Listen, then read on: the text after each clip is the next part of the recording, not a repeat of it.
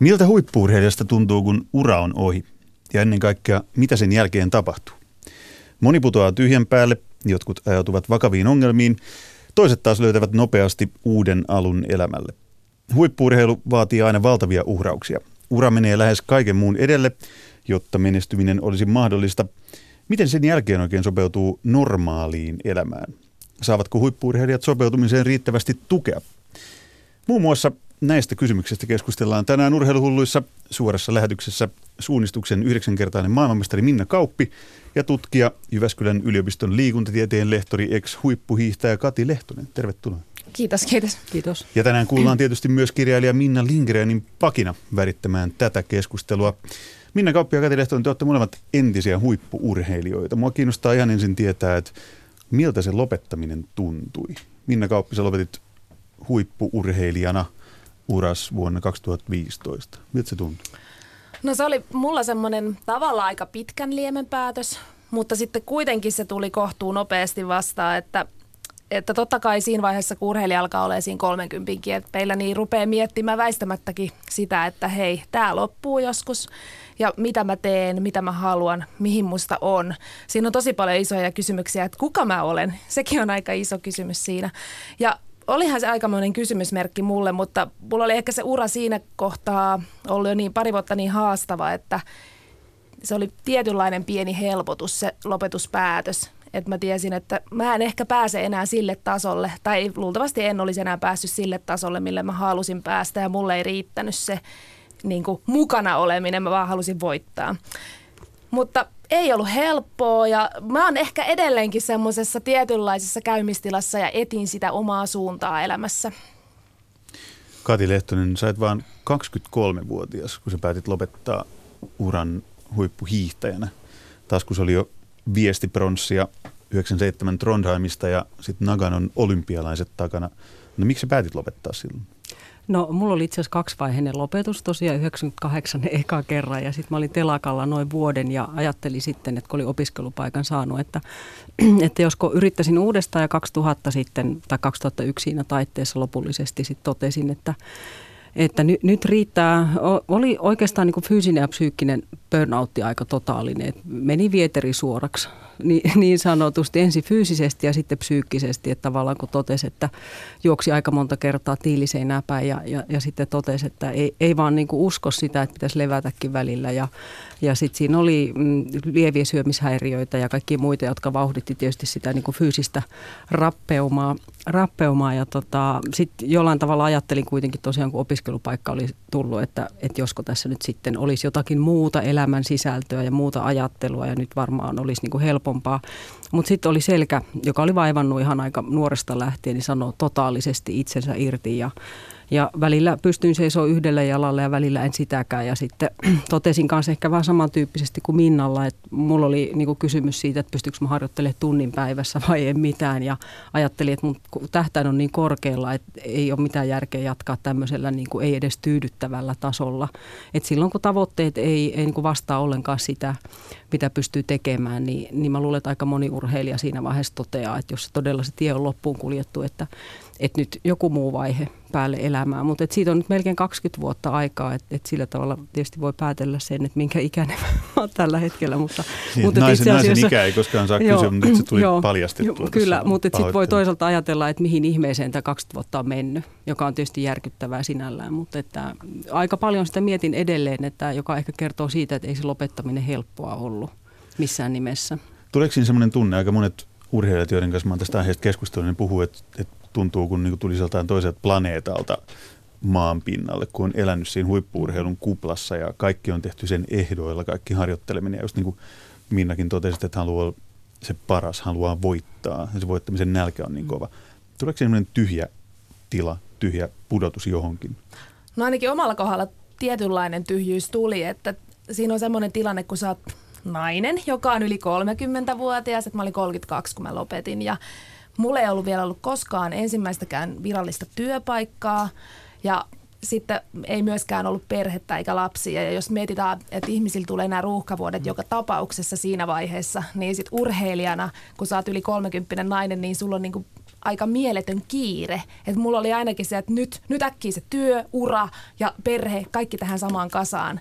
Ja sitten se kauhealla boostilla ja kiireellä yrität löytää sitä reittiä, vaikka ennemminkin varmaan olisi pitänyt vähän ehkä tarkemminkin katsoa ja hengähtää. Mi- missä kohtaa mä oon ehkä nyt sitten, että mä oikeasti vähän tiiraileen suuntaan jos toiseenkin ja yritän löytää sitä oikeaa suuntaa.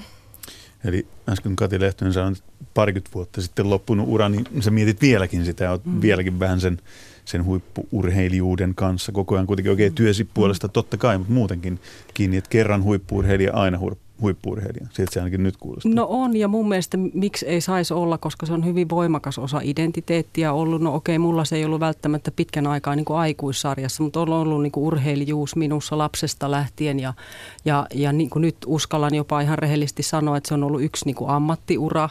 Ja, ja toivoisin, että sitä niin kuin ylipäätään voitaisiin niin kuin nähdä ammattina ihmisille, joka voisi liennyttää ehkä sitä tuskaa siirtyä niin kuin toiseen sitten niin sanottuun normaaliin työhön. Että mun mielestä tässä on semmoinen ehkä ongelma. ongelma myös, joka voi henkisiä paineita asettaa, että kun urheilijuutta ei nähdä ammattina, niin sitten kuvitellaan, että sen jälkeen sit on joku oikea elämä.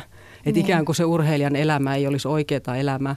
Toki se on hyvin ehkä sulkeutunutta ja mitään niin kuin tavallaan tiiviimpää maajoukkuetoiminta on, voidaan olla kaksi kaksisataaviisikymmentä päivää vuodessa reissussa ja siellä on ihan oma yhteisö ja kaikki keskittyy itseen, etenkin yksilölajeissa. Että, että kyllä joskus voi olla ihan normaaliin niin kuin perhe-elämään siirtyminen aika vaikeaa tai se hyväksyä, että kaikki ei enää keskity minuun tai, tai on muitakin ihmisiä. Sitten tietysti naisella se, että ehkä biologinen kello tikittää, jos on halua saada lapsia tai yrittää. Ne on tosi vaikeita kysymyksiä. Että hyvin tunnistan tuon Minnan niin kuin tavallaan tuskan siitä, että pitäisi kaikki ehtiä tehdä. Että mulla oli oma fiilis kanssa sillä tavalla, että vaikka nyt oli sen kaksikymmentäviisi ehkä, kun lopullisesti lopetin. Mutta mä olin viisi vuotta aina jäljessä muita, koska kaksikymmentävuotiaana pitäisi mennä yliopistoon Suomessa. Muut valmistu, mä vasta aloitin, mä olin aina vuosikurssien vanhimpia. Sitten muilla oli jo lapsia, mulla ei ollut tietoakaan, että aina laahas jossakin, että ei ollut koskaan oikeassa paikassa oikeaan aikaan, joka nyt taas nykymaailmassa ehkä on vähän joustavampaa, mutta ilmeisesti ei, ei kuitenkaan, että jos Minnakin tätä pohdintaa käy, että, että kaikki pitäisi tapahtua niin kuin kolmekymmentä-kolmekymmentäviisivuotiaana. Tuo kuulostaa aika raadolliselta, just nimenomaan toi naisen asema vielä mm. korostuneesti raadolliselta, kun miehellähän se on selkeästi helpompaa. Et ei tarvitse miettiä tuommoisia asioita silloin, kun urheilee, tekee sitä huippu-urheilijan uraa, niin miten, se, miten sen yhdistelmän niin kuin kestää päässään? Et kun Minna Kauppi, äsken puhuit, että et tietää, että nyt haluan perheen ja haluan sitä ja haluan tätä, mutta kun on tämä huippu-urheilijan ura, joka vie sen kaiken aina, niin miten sen on pystynyt yhdistämään? No tiettyyn pisteeseen asti se urheiluhan on siinä fokuksena ja sulla vaan ne kummittelemassa ehkä jossain taustalla. Että kyllähän jokainen urheilija tiedostaa varmaan jo aika nuorena sen, että sulla on tässä edessä vielä toisenlainenkin elämä. Mutta sitä ei sille, sen ehkä sulkee sinne taka-alalle, että se, et se fokus rupeaa olemaan siinä perheessä ja, ja urassa vasta siinä vaiheessa, kun sä alat kääntymään, se vaakakuppi alkaa kääntyä sinne normaali elämän puolelle. Ja kyllähän siinä on valtavat paineet ja, ja se semmoinen niinku, että tietyllä tavalla vaikka mä sanon, että naisella on niinku painetta tehdä se perhe ja lapset ja se totta kai vie aikaa. Ja harva sitten, kun on synnyttänytkin sen lapsen, niin saman tien menee tekemään työuraa. Että se joka tapauksessa katkaisee sen urakehityksen myös niin monta kertaa, kun sä niitä lapsia teet. Et siinä mielessä siinä on kova paine ja kiire. Mutta sitten monelle naiselle se varmaan on myös helpotus, että sä uran jälkeen, jos sä teet sen lapsen, niin se niinku sallii, antaa sulle aikaa miettiä. No, pienen lapsen äitinä sanon, että onko siinä nyt aikaa miettiä, mutta antaa aikaa ehkä siirtyä siitä urasta eteenpäin. Että sitten miehillä taas se niin kuin on aika paljon enemmän veitsellä leikattu se meininki. Kati Lehtonen, mitä silloin urheilijan, nuoren urheilijan, minkälaisen tuen sä sait silloin, siitä on melkein kaksikymmentä vuotta aikaa, kun sä päätit lopettaa hiihtämisen huipulla, niin minkälaista tukea sä sait silloin lopettamiseen? M- miten siihen silloin reagoitiin? kaksikymmentäkolme tai sitten lopullisesti kaksikymmentäviisivuotias urheilija päättää niin kuin yhdeksänkymmentäluvun loppupuolella tai vuosituhannen vaihteessa, niin lopettaa uran, niin miten siihen silloin suhtauduttiin? Saat se tukea? No ehkä siinä ensimmäisessä vaiheessa mä luulen, että se tuli aika puskista mole, niin kuin monille ja, ja tietysti muistan sen, että kyllä silloin ainakin niin kuin valmennusjohto toivoi, että olisi jatkanut ja, ja moni oli niin kuin ihmetyksissä, että no miksä nyt just ja oli, tuli hyvä talvi. No Nakano ei ollut niin hyvä, mutta kuitenkin oli niin kuin, tuntui, että kaikki on edessä. Mutta sitten siinä niinku toisessa vaiheessa ehkä nähtiin, että ei tuosta nyt tullut mitään ihan oikeasti, että, että mitä se nyt edes tuli yrittämään tähän toista, toista kierrosta. Niin, kuulostaa aika raavaa. Niin, tota, mutta kyllähän se tietysti aika hiljasta oli. Et sillä tavalla ehkä siihen maailman aikaan vielä se menestysrationaliteetti oli kovempi tosiaan. Ehkä aikaisemminkin siitä tuossa puhuttiin, että et vain ne mitalit merkitsi ja se, että olet niinku edes jonkinlaisen urheiluuran tehnyt ja ollut maajoukkueen urheilija, niin sekin vaatii aika paljon. Mutta että meillä on nyt ehkä Suomessa alettu hiukan käydä sitä keskustelua, että voiko urheiluura sinällään, vaikka se ei tuottaisi absoluuttista menestystä, olla arvokas tai voiko siitä olla jotain pääomia työ, työelämään tai ylipäätään, mitä vaikka työelämän valmiuksia urheilijuus tuottaa yleisesti. Mutta että eipä siinä mitään. Kyllähän ne tietysti pipot ja hanskat sai säilyttää ja suksiakin hetken aikaa. Että ei tarvinnut kaikkia palauttaa, mutta toki piti osa suksistakin palauttaa. Että, mutta se on ihan hyvä tallimääräys. Tätä, Minna Kauppi, miltä tämä kuulostaa? Onko vertailukohtaa missään? Sä lopetit kaksituhattaviisitoista, eli siitä ei kauhean kauan ole. Sait sä tukea? Oliko sun tukiverkot kunnossa, kun huippu-urheiluura päättyi?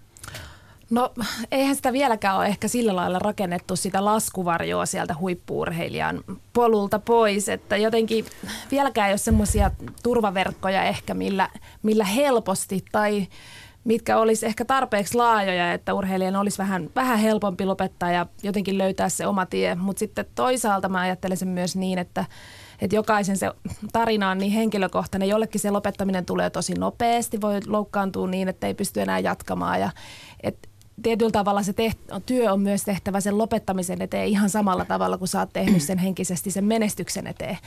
Että siinäkin on aina sitten puolensa, mutta joo, mulla oli kyllä jonkun verran tuli apuja olympiakomitean kautta esimerkiksi, oli tämmöistä vähän käytiin jotain C V-rakennelmaa ja muuta. Ja ylipäätään mä kävin vähän juttelemassa siitä, että mitkä ne mun vahvuudet ja mikä se mun ura voisi olla. Että mä saan jonkun verran siihen tukea, mutta, mutta ei nyt mitään semmoista, että hei, nyt menet tonne ja tonne ja tonne. Että ehkä se just näin on, että elämässä pitääkin pystyä ne palikat laittaa järjestykseen. Mutta jos ei pysty, niin siinä kohtaa olisi hieno, että olisi joku paikka, mihin takertuu, ettei ihan täysin huku.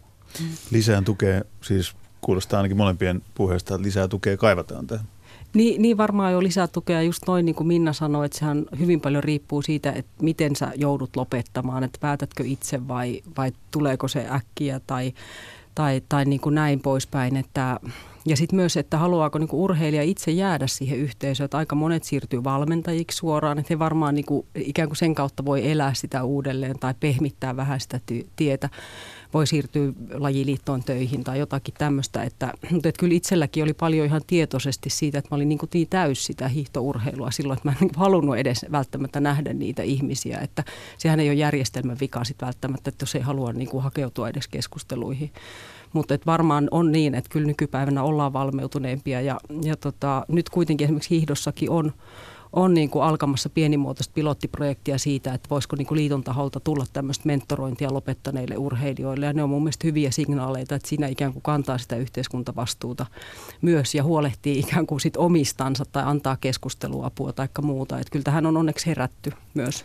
Kyllä joo. Meillä on tuolla, mä oon tuossa urheilijakomissiossa tuossa olympiakomitean mukana ja siellä kanssa on kyllä nyt, niin kuin puhutaan paljonkin tästä ja nimenomaan tuosta mentoroinnista mm. ehkä. Että kyllähän se vertaistuki on ehkä sitä tärkeää tukea. Ihminen, joka on kokenut samat, samat paineet, ongelmat ja unelmat ja ehkä ne täyttymykset tai sitten ei-täyttymyksiä, niin, niin kyllähän se on varmasti se tärkein tuki.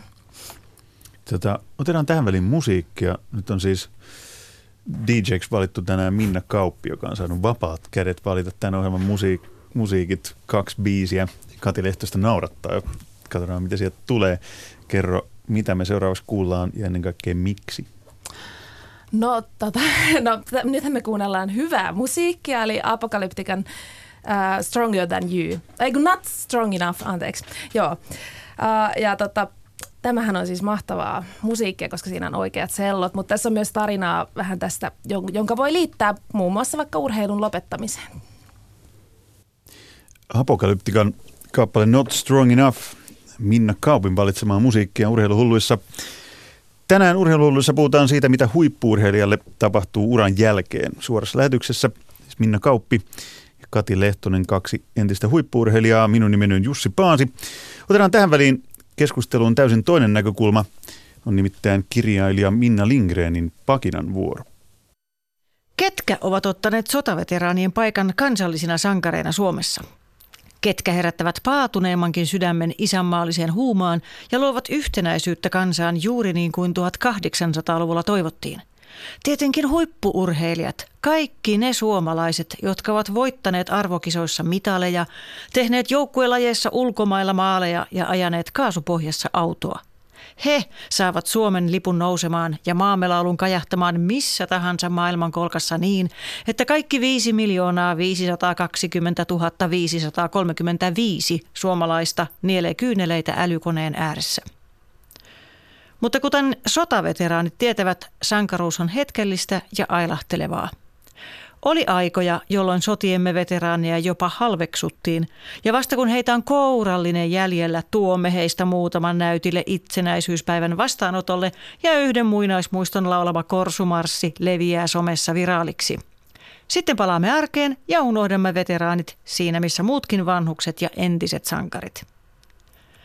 Kun urheilija lopettaa uransa, hän on tyhjän päällä. Päästäkseen huipulle urheilija ei ehdi opiskella, ei rakentaa uraa eikä perhettä. Yhtäkkiä kaikki on ohi ja yksinäinen urheilija ihmettelee mitalikaulassa, mitä tuli tehtyä ja kuinka jatkaa elämää, kun ei tarvitsekaan joka päivä rääkätä kroppaa kuusi tuntia, valvoa ravintoaineita ja veriarvoja. Kuten sotaveteraaneilla, myös urheilijoilla on monta loppuelämää. Karkeasti katsoen on kaksi vaihtoehtoa. On näitä, joille hetkellinen sankaruus sodassa ja urheilukentillä oli elämän huippukohta. He tietävät, että koskaan ei tule mitään samanlaista vastaan, mitään missä he olisivat taitavia, ylivoimaisia, rohkeita, muiden ihailemia. Seiso siinä sitten jäähallin vahtimestarina. Heillä on riski alkoholisoitua, paisua kuusinkertaiseksi sankarimitoista ja vajota baarin nurkkaan rasittavaksi örisiäksi, jonka tarinat kaikki ovat kuulleet liian monta kertaa. Toisessa ryhmässä ovat ne, jotka hyödyntävät urheilusankaruuteen tarvittavat ominaisuutensa tosielämässä. Heidän kunnianhimonsa, kilpailuviettinsä ja itsekurinsa vie heidät loistavalle työuralle. Heistä tulee johtajia ja poliitikoita ja päättäjiä, ja jonain päivänä he hymähtävät löytäessään vintiltä kaikki ne pystit, lusikat, mitalit ja muut rumat esineet, joilla joskus oli niin suuri merkitys heidän elämässään. Näin pakinoi kirjailija Minna Lindgren. Mites täällä vähän suut vääntyi studiossa hymyyn ja Minna Kauppi vielä vertaili itseään, että onko nyt muututtu jo kuusinkertaisiin mittoihin. Näin ei ole teille käynyt. Olette selvinneet siis paitsi henkisesti niin fyysisesti erittäin hyvin huippu-urheilijan näistä haasteista uran jälkeen. Sankaruus on hetkellistä ja ailahtelevaa. Kuulostaako tämä tutulta, Minna Kauppi? No ehkä osittain näin, mutta kyllä mä koen, että tietyllä tavalla jos jonkun statuksen saa urheilun kautta Suomessa, niin kyllä se kantaa aika pitkällekin, mutta se ehkä on niinku just sitten pienemmässä mittakaavassa, että jos ei, ei ole niin yleisesti tunnist, tunnustettua se menestys, kun on lajeja, missä oikeasti ihmiset tekee intohimolla töitä ja vaikka ne voittaisi sen maailmanmestaruuden, niin kansa ei kohahda. Eikä juuri meidänkään lajissa aikaisemmin ennen mua ehkä sitten hirveästi oltu missään esillä, että silleen ei se ole ihan pelkästään niinku hetkellistä. En missään nimessä kanssa ajattelisi, että olisi hetkellistä. Että kyllä meillä on valtavasti esimerkkejä, että, että miten se niin kuin kantaa pitkälle. Mun mielestä Juha Mieto on hyvä esimerkki siitä, että hän jos kuka on kantanut sitä, vaikka hävisikin sitten lopulta, ei, ei tullut kultamitalia, mutta että, että ihan ilman muuta persoona kaikki se kokonaisuushan on. Tai sitten meillä voi olla ei niin menestyneitä urheilijoita, jotka on hyvin näkyvillä paikoilla tai, tai niin kuin kantaa aika vahvaakin urheilija-identiteettiä, että Et, et, varmasti juu, kummatkin löytyy hetkellisyys, mutta myös niin kuin ikään kuin ikuisesti niin kuin mieliin ja muistoihin kirjoitetut sankaritarinat ja, ja urheilijapersoonat. Tässä Minna Lindgren käsitteli samaa, että mikä me jo purettiin aika hyvin, eli siis päästäkseen huipulle urheilija ei ehdi opiskella, ei rakentaa uraa eikä perhettä. Minna Kauppi, jotain sanottavaa siihen vielä. Niin, no siis se, nykyäänhän oikeastaan pystyy kyllä aika monessakin lajessa mm. niin kuin opiskelemaan. Et sitä on varmasti, siihen on panostettu nykyään aika paljon semmoiseen kaksoisuraan, että voi opiskella ja aika helpostikin pystyisi opiskelemaan urheiluuran aikana. Tietysti se vaatii, vaatii ehkä tietynlaista persoonaa, että siihen pystyy. Ja meidän lajissa se esimerkki on kyllä aika selvää, että lähes jokainen on aika pitkälle koulutettu ja uraan loppuun mennessä, mutta siihen motivaattorina on siinä kyllä pakko. Että se pakkohan on aika paras, muussa, että harva saa sen elannon siinä urheiluuran aikana, jolloin on, itsekin on siinä kaksikymmentä-kaksikymmentäneljä-vuotiaana niin tarvinnut sen opintotuen ja asumislisän. Vaikka mä olin jo kohtuu hyvin menestynyt, niin en mä elän, elänyt ilman niitä tukia. Miten olette selvittänyt kaikki ne sudenkuopat? Tässä Minna nosti pakinassaan esille tämän ö, valtavan ikävän ja huolestuttavan ja dramaattisen puolen, että miten monet entiset urheilijat, siis paitsi ne tunnetut, myös vähemmän tunnetut ja suurelta yleisöltä täysin unhoon jääneet, niin joilla on riski alkoholisoitua tai syrjäytyä tai joilla elämä lähtee täysin sivuraiteille, vai pitääkö tässä sanoa, että sivurastille ja sivuladulle? Niin, no tota, ehkä siinä on varmaan myös hyvin pitkälti persoonakysymys sekin, tai että onko ollut elämässä mitään muuta siinä urheilun rinnalla. Ja, ja sitten varmasti kyllä näinkin on, että, että kuinka motivoitunut on hakemaan jotakin uutta. Että kyllä siihen aika helposti voisi jämähtää odottelemaan puhelinsoittoja tai, tai kaipailemaan niin kuin sitä, että, että onko lehdistö kiinnostunut tai kuts, kutsutaanko minua. Kyllä. Ja totta kai ihminen ja urheilija hakee myös huomiota, koska se on niin kuin sponsorien näkökulmasta ihan ykkösjuttu. Pitää olla esillä, pitäisi menestyä ja kaikkea sitä. Että kyllä siinä saa niin kuin itsensä kanssa tosi paljon töitä tehdä. tehdä ja niin kuin pohtia sitä, sitä niin kuin tulevaisuuden ikään kuin ammattia ja uraa. Ja eihän se niin kuin itseltäkään löytynyt todellakaan mitenkään selvästi. Että et eihän mä esimerkiksi päivääkään, mä oon liikunnan opettajaksi kouluttautunut, tehnyt sitä työtä, että mä oon sattumalta päätynyt tutkijaksi ja sattumalta nyt tällä hetkellä yliopistolla vuoden töissä. Ja et, et en mä nyt niin kuin tiedä, että mikä niin kuin lopulta on mihinkin johtanut, mutta et ihan varmasti niin kuin se... Öö, Onko se ollut persoonaa sisäänrakennettua, mutta mä uskon, että urheilijuus on myös opettanut niin kuin systemaattisuuteen ja päämäärätietoisuuteen, tavoitteen asetteluun, jotka on ollut niin kuin opiskelussa tärkeitä, ne on työelämässä tärkeitä, mutta et ei urheileminen esimerkiksi minusta suoraan olisi tehnyt vaikka valmentajaa. Et kyllä mä niin kuin näen, että nykypäivänä on myös kouluttauduttava, että vaikka sä jatkasit sen urheilujärjestelmän sisällä, niin ei se urheilijuus sinällään tuota sulle mitään ammattia, mutta et se on tärkeä lisä työuralla. Joo, siis tota, nyt mulla katkesi itse asiassa ajatus, tuli jo toinen ajatus tuosta, että tietyllä tavalla se, että miten urheilija näkee itsensä sen urheiluuran jälkeen, että kun sä oot ollut se paras siinä omassa lajissa ja sä, sulla on ollut siinä lajissa varmaan ainakin semmoinen mahtava itsetunto ja itseluottamus, että sä pystyt, pystyt tekemään mitä vaan, mutta sitten se on aika iso kontrasti sit siihen seuraavaan elämään, kun sä et olekaan enää siellä huipulla, vaan sun pitää oikeasti aloittaa niistä aakkosista.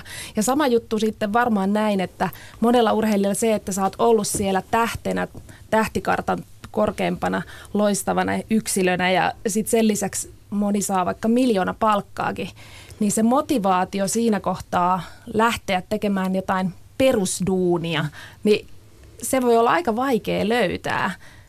Tämä on, tämä on äärimmäisen mielenkiintoinen mm. kysymys. Sitä on varmaan monet urheilijat pähkineet ja, ja ne, jotka mm. ei ole urheilijoita, että miten se vaihdos voi sujua, just kun sä totut olemaan. Nämä oli hyviä pointteja. Totut olemaan tähtenä kaikkien huomion keskipisteenä ja sitten pitäisi hankkia joku täysin erilainen ura, vai vaikkakin sit urheilun piiristä. Mutta onko se mahdollista? No varmaan on. Kati Lehtonen saa niin elävä esimerkki, että se on mahdollista. No joo, on, on ja ei, mutta et kyllä mä tietysti näen myös sitäkin, että et tavallaan varmaan myös urheilijoiden yksi viehätys myös, miksi he siirtyvät urheilujohtajiksi tai menevät sinne. Että sehän on loistava paikka päästä niinku uudestaan punaiselle matolle, ikään kuin eturiviin, mutta nyt niinku johtajapositiosta. Että ja niiden tunteiden pariin n- myös. Nimenomaan fanittamaan sitä, pääsee kisapaikoille ja, ja kaikkea sitä niinku tuulettamaan ja tietää, miltä se tuntuu ja, ja niinku väheksymättä niitä niinku osaamisia ja muita, muita tämmöisiä, mutta se voi olla myös yksi selitys sille, että ikään kuin pääsee siihen samaan maailmaan takaisin sisälle, että ei, eikä vesi tarvitse luopua, en mä niin kuin sitä sano, mutta että en mä tiedä sitten, että kyllähän moni urheilija voi olla niin kuin näkyvällä paikalla työelämässäkin ja työuralla sen jälkeen, että ehkä voi olla myös sisäsyntyistä paloa olla niin kuin esillä, mutta että on hyvin erilaisia uria kyllä. Joo, itse asiassa tämä on niinku itselläkin semmoinen ajankohtainen kysymys, kun mä, mä tein ensimmäisen vuoden, mä tosiaan kiirehdin ja mä otin heti ensimmäisen työpaikan, minkä mä sain ja menin markkinointitehtäviin sitten yhteen kansainväliseen firmaan ja se oli tosi opettava kokemus, mutta kyllähän se niinku aika nopeasti huomasi, että ei, tämä ei ole mun juttu, että apua, että mulla ei ollenkaan sydän tämmöisissä hommissa mukana. Miksi ei ollut sun juttu? Mä haluan, että mä löydän jonkun syvemmän tarkoituksen ja se, se on ehkä se iso ansa siinä urheilun kanssa, että se on ollut sulle niin tärkeä, tärkeämpi kuin moni oikeastaan välillä tuntuu, että tärkeämpi kuin mikään muu, mutta ei nyt ehkä ihan näinkään. Mutta siis joka tapauksessa niin sitten tavallaan sen koulun jälkeen, okei, okay, sitten tulee lapsi. No lapsi, sitähän nyt ei voi verrata mihinkään. Niin kuin ainakaan itse koen, että se ei, niin kuin, sitä ei voi verrata urheilusaavutuksiin eikä mihinkään. Se täyttää sun elämän ihan täysin sielullansa. Mutta sitten taas nyt mä oon vähän niin kuin kallistumassa nimenomaan tuolle helpolle uralle. Eli mä oon nyt vähän urheilutehtävissä tässä mukana. Ja kyllä mun on sanoa, että mun on tosi helppo tehdä niitä töitä, koska mulla on niin kuin sydän mukana ja mä tiedän, että mä teen hyvää. Että mä oon Lahden suunnistajien toiminnanjohtajana tässä tällä hetkellä. Ja siis Siis se on semmoista, missä mulla on intohimo mukana ja silloinhan se työn tekeminen ei ole pelkästään sitä kellon kattomista. Ja myös tietotaitoa, mikä liittyy siihen. Miten se pystyy jalostamaan siitä, että, että sä jatkat ö, sillä polulla? Me puhuttiin, Kati Lehtonen, sä olet vieraana viime keväänä, silloin puhuttiin urheilun johtamisesta. Mm. Nyt tämä sivuaa vähän sitä, että miten niin monet urheilijat ö, ehkä kuvittelee pätevöityvänsä johtajiksi vain sillä urheiluuralla. Mitä muut siihen tarvitaan sitten vielä? No kyllä mun mielestä aina tietynlaista niin kuin johtamisosaamista ja, ja alkaen niin kuin sitä, että vaikka paljon sanotaan, että pyöritetään itse omia budjetteja ja hankitaan sponsoreita ja toki näin niin kuin on, mutta että jos ajattelee, että johtaminen on lähtökohtaisesti palvelutehtävä. Ja jotenkin yksilöurheilijathan ovat tottuneet, että heitä palvellaan. Että sitten tavallaan jo sen ajatusmoodin muuttaminen, että minä olen muita varten eikä, eikä niin kuin muut minua.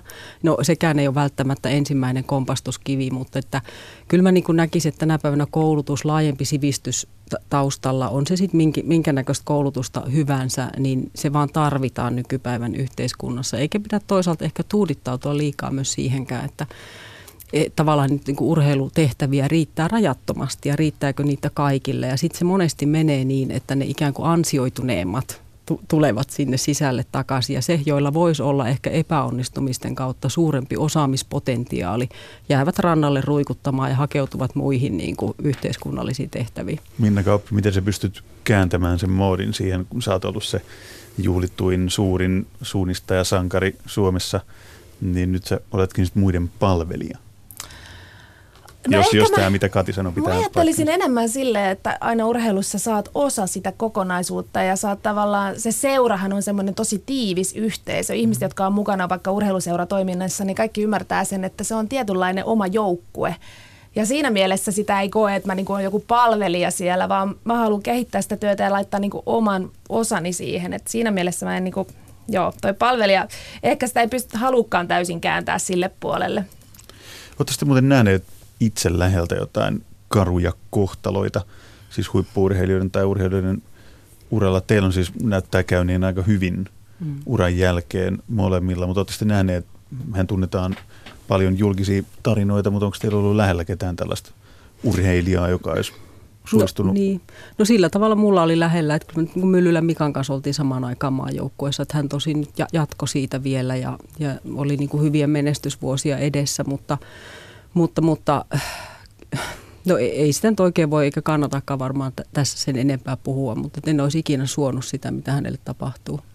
Se on varmaan hän yksi. on yksi niin kuin maailman parhaita kestävyysurheilijoita kuitenkin, että et sehän on ollut, niin kuin, se on ollut enemmän kuin järkytys, mitä siinä on tapahtunut. Yksi suomalaisen huippu-urheilun on varmaan mm. traagisimmista Kyllä. tarinoista ainakaan, mitä omana aikana muistaa. Minna Kauppi, onko kokemuksia siitä, että jollain lähtee meneen homma niin sanotusti ihan väärään suuntaan? No ehkä uran jälkeen ei ole semmoista, niin kuin, että mä en ole ihan vierestä katsonut, mutta kyllä mä oon niin kuin aistinut sitä ahdistusta, siis syvää ahdistusta. Mä oon niin kuin nähnyt todella monella urheilijalla ja niin, tavallaan sitä isoja kysymysmerkkejä siitä, sitä, että kuka mä oon ja mihin musta on ja mitä mä vielä saan aikaiseksi, niin sitä on kyllä tosi monella ja sitä tulee sitten puhuttuakin ristiin rastiin sit ihmisten kanssa kyllä.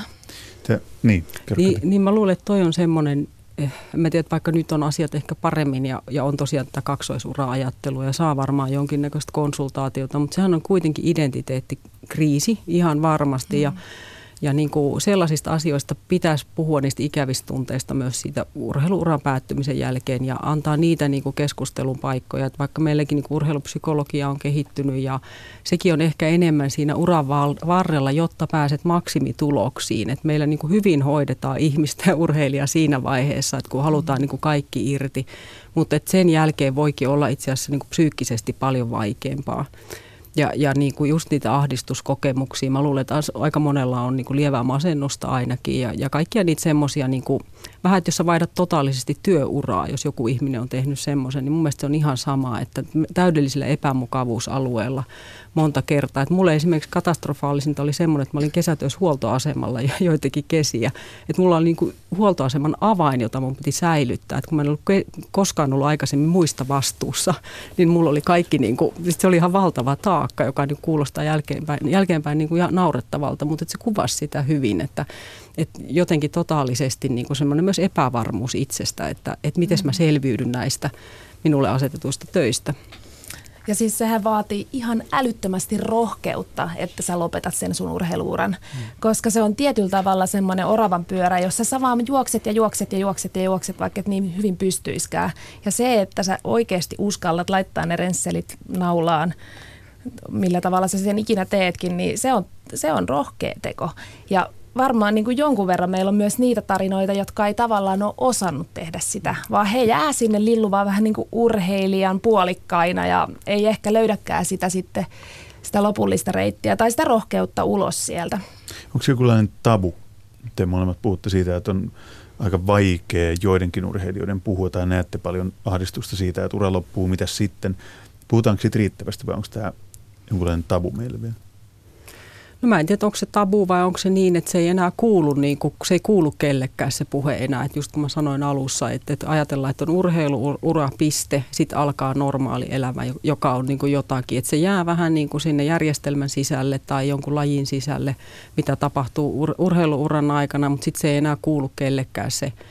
Eikä ainakaan se nivelvaihe välttämättä, tai jos siihen ehkä toivottavasti apuja on tulevaisuudessa enemmän, mutta että ehkä se ei jää tietoisesti puhumatta, mutta myös ajatellaan, että ei tämä nyt enää ole meidän juttu, niin kuin tavallaan olla tämän urheilijan kanssa. Että, mutta että jollain tavalla siihen voisi olla niitä valmistavia tukitoimia, joka saattaa kuulostaa hullulta, että miksi pitää aktiiviuran aikana pohtia sitä niin kuin ennakoivaa tulevaisuutta, mutta yhtä lailla kyllähän eläköitymistäkin ennakoidaan ja mietitään ja osa jää niin kuin varhennetulle ja kaikkia näitä. Että yhtä lailla puhutaan siitäkin, että se on iso muutos elämässä, että jää, jää työuralta kokonaan pois.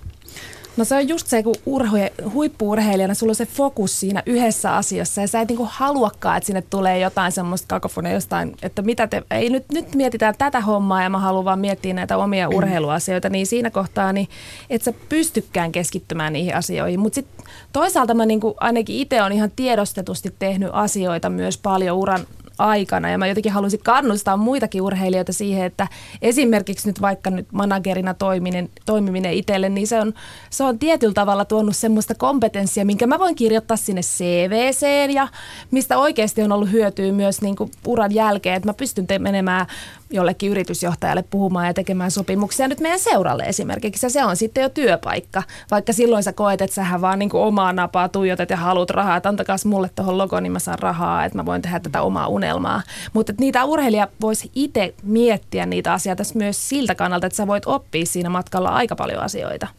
Tästä on puhuttu tässäkin studiossa. Tämä on hyvä, että tämä asia nousee nyt esiin. Musta tuntuu, että siitä puhutaan vielä liian vähän, että mitä kaikkea, vaikka puhutaan siitä, että urheilijan täytyy nykyään olla hmm. taitava somen käyttäjä ja taitava niin kuin itselleen esiintuoja monessa eri asiassa, mutta tämä jää vähän liian pienelle huomiolle, että et kuinka vieläkin nähdään, että se toiminta, mistä, mitä Minna Kauppi äsken kuvailee tässä, niin se on jotenkin pois urheilulta. Eihän se niin voi olla, vaan että se tukee sitä koko samaa matkaa ja valmistaa sitten siihen, mitä on tulossa. Kyllä, kyllä. Että eihän nykypäivänä urheilija, joka mökkiytyy ja käy vähän harjoittelemassa ja hisapaikoilla esiintyy, että et ne ajat on niinku eletty kauan aikaa sitten. Että se todella, niin kuin sanoit, vaatii, vaatii sometaitojen niinku hiomisesta tai ainakin sen ulkoistamisesta tiedottajalle tai jollekin muulle. Muulle niinku, että tietyllä tavalla kysymys on jatkuvasti niinku brändäämisestä enemmän ja enemmän. On se joukkue tai yksilö, yksilölaji urheilija ja ehkä se on varmaan se iso kehityksen paikka, että millä tuetaan urheilijoita näkemään niin kuin se potentiaali, mitä se urheileminen on heille tuottanut, ne pääomat, alkaen niin kuin verkostoista ja kaikista. Et sehän on niin kuin valtava niin kuin lähdeverkosto, että jos sulla on sponsoreita paljon tai vähän tai mikä hyvänsä, kaikki yhteistyökumppanit, mitä sä voit oppia heiltä. voiko se olla kenties tuleva työpaikka tai ja, ja kaikki tämmöinen, että se nähdään ehkä vähän liikaa niin kuin hienhajuisena se, mitä se urheilu tuottaa, mutta se tuottaa lopulta aika paljon kaikkia taitoja ja ne pitäisi osata nähdä paremmin ja etenkin niin kuin työelämän näkökulmasta. Jättäkää tähän loppuun vielä pienet teesit siihen, että mitä kaikkea pitäisi nyt heti tehdä, jotta huippu-urheilijan ura, kun se päättyy, että sillä urheilijalla olisi helpompaa sen jälkeen? Öö, mä en ehkä puhu nyt siitä mitään helpompaa uran jälkeen, mutta haluaisin, että käännetään Suomessa ajattelu siihen, että urheileminen on panostamista elämään, ei uhraamista. Ja silloin, kun se koko ura on panostamista, se tuottaa automaattisesti jotakin sen urheiluuran jälkeen siihen työelämään tai mitä se ikinä onkaan. No toi on kyllä semmoinen asia, mitä haluan kompata ehdottomasti. Ja nyt sitten jos ajattelee jotain toimenpiteitä, niin varmaan se tietysti urheilijasta lähtee itsestäänkin, että oikeasti hakee apua. Et mun mielestä siinä on myös semmoinen, että sulla on oikeus myös urheiluuran jälkeen haku, hakea apua siihen elämään. Että jos sä oot tottunut siihen, että urheillessa sulla oli fyssari, lääkäri, hieroja ja kaikki ja sit yhtäkkiä sä oot yksin, niin mä en usko, että se on näin. Että kyllä varmasti olympiakomitean kautta aina järjestetään apua ja monia varmasti tahoja on siis seuran kautta. Että siinä mielessä se on myös niin, että pitää uskaltaa näyttää myös se heikkoutensa. Loppuun vielä musiikkia. Minna Kauppi, olet saanut valita toisen kappaleen, mihin ohjelma tänään päättyy ja ennen kaikkea miksi? No tää oli vähän enemmän, no, anteeksi nyt vaan sinne miehelle kotiin, jos nau, tota, naurat tälle, mutta tota, tämmöinen enemmän joke, että pitäähän nyt mun oman miehen musaa täällä vähän soittaa, kun radioaaloille tullaan. Mutta tämä on myös ihan hyvä biisi ja sopii teemaan myös, siksi valitsin tämän uusimman biisin Apulannalta. Pannaan siis Minna Kaupin oman miehen musaan soimaan. Kiitos keskustelusta Kati Lehtonen, Minna Kauppi. Urheiluhullut jälleen ensi viikolla tuttuun aikaan tutulla taajuudella. Kiitos seurasta. Kuulemiin. Kiitos. Kiitti.